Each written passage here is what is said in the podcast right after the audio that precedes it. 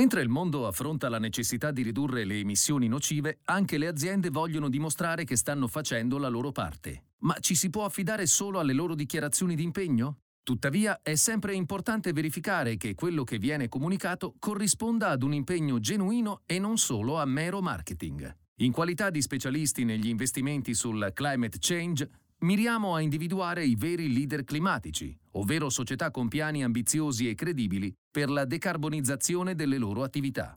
Per fare ciò abbiamo individuato tre modalità che possono essere riassunte in come, cosa e chi. Come fa un'azienda a raggiungere i suoi obiettivi di riduzione delle emissioni? Prendiamo ad esempio l'impegno a utilizzare il 100% di energia rinnovabile. Un'azienda potrebbe costruire un'intera serie di impianti e attrezzature rinnovabili per generare la propria elettricità rinnovabile e alimentare tutte le sue attività, oppure potrebbe finanziare una parte terza che generi l'energia rinnovabile per lei. Tuttavia, un'altra azienda potrebbe rivendicare lo stesso passaggio a energia pulita acquistando dei certificati. Infatti, ogni volta che qualcuno nel mondo produce energia rinnovabile, viene prodotto un certificato che può essere acquistato, spesso a prezzi molto bassi. Quindi, anche senza alcuna influenza reale sull'elettricità che l'azienda utilizza, questa potrebbe affermare un utilizzo energetico a impatto zero.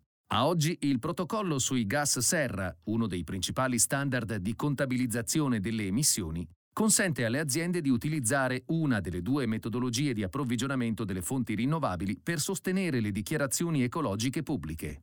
Finché la normativa rimarrà quella attuale, sarà compito degli investitori fare le loro ricerche e capire come e chi si impegna davvero in un progetto di decarbonizzazione della propria energia e chi invece lo fa solo sulla carta. Che cosa si impegna a ridurre esattamente l'azienda? Ovvero l'azienda punta a una riduzione dell'intensità delle emissioni, o a una riduzione delle emissioni in termini assoluti. Per intensità delle emissioni si intende il volume di emissioni prodotte per unità di output, ad esempio emissioni per unità di profitto o emissioni per prodotto. Mentre invece le emissioni assolute sono, come suggerisce il nome, una misura assoluta delle emissioni prodotte. È importante valutare entrambe quando si considera la rilevanza di un obiettivo di riduzione delle emissioni, in particolare per quanto riguarda la crescita di un'azienda. Prendiamo come esempio ipotetico un'azienda che ha trovato il modo di produrre acciaio con un'intensità di emissioni pari al 10% di quella dei produttori di acciaio tradizionali. Per questa nuova azienda non sarà facile ridurre ulteriormente le proprie emissioni assolute, dal momento che ha già eliminato il 90% di esse dal processo produttivo. Dobbiamo quindi essere realistici nel valutare gli obiettivi aziendali, tenendo conto dello stato di crescita dell'azienda per capire quanto possa essere ambizioso ridurre le emissioni assolute. Un'altra insidia da tenere presente è l'effetto dell'inflazione. Un target basato sull'intensità delle emissioni, misurata in base alle emissioni per unità di fatturato, scoprirà magicamente che più i prezzi e quindi i ricavi aumentano, più l'intensità delle emissioni diminuisce. Siamo assolutamente certi che alcune aziende se ne rendano conto quando stabiliscono gli obiettivi di intensità delle emissioni, in quanto l'inflazione dei prezzi consente loro di ottenere un calo piacevole e costante dell'intensità delle emissioni.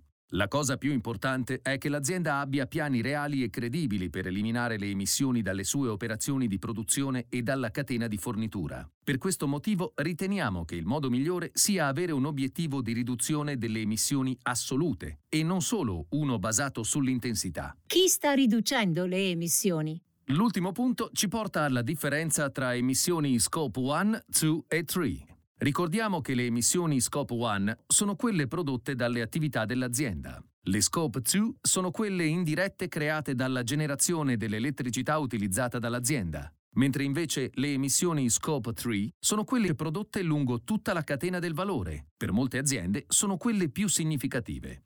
Se non c'è un target che copra lo scope 3, per alcune aziende può essere relativamente facile ridurre le proprie emissioni, scope 1 e 2, attraverso l'outsourcing. Infatti, se un'azienda trasferisce un elemento della propria produzione o vende un bene a un fornitore, ciò potrebbe portare a una riduzione immediata delle proprie emissioni. Ma in questo caso si tratta più di un trasferimento di emissioni che di una vera e propria riduzione. Parlare con un'azienda delle emissioni di tipo 3 è davvero rivelatore. Molto rapidamente si può capire quali sono le aziende che prendono sul serio il tema e quelle che lo fanno solo superficialmente. È certamente vero che alcune catene di fornitura sono più complesse di altre, ma allo stesso modo è vero che un climate leader avrà degli obiettivi di riduzione delle emissioni per tutti e tre gli scope.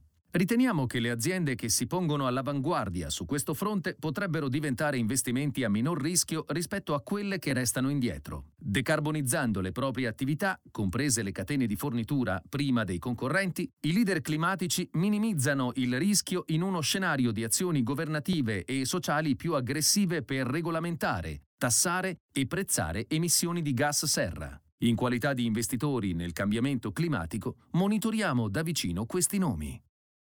Dal pezzo Tre modi per capire se un'azienda è davvero un climate leader, a cura di Simon Weber, lead portfolio manager, e Isabella Harvey Bathurst, global sector specialist, del 14 febbraio 2023.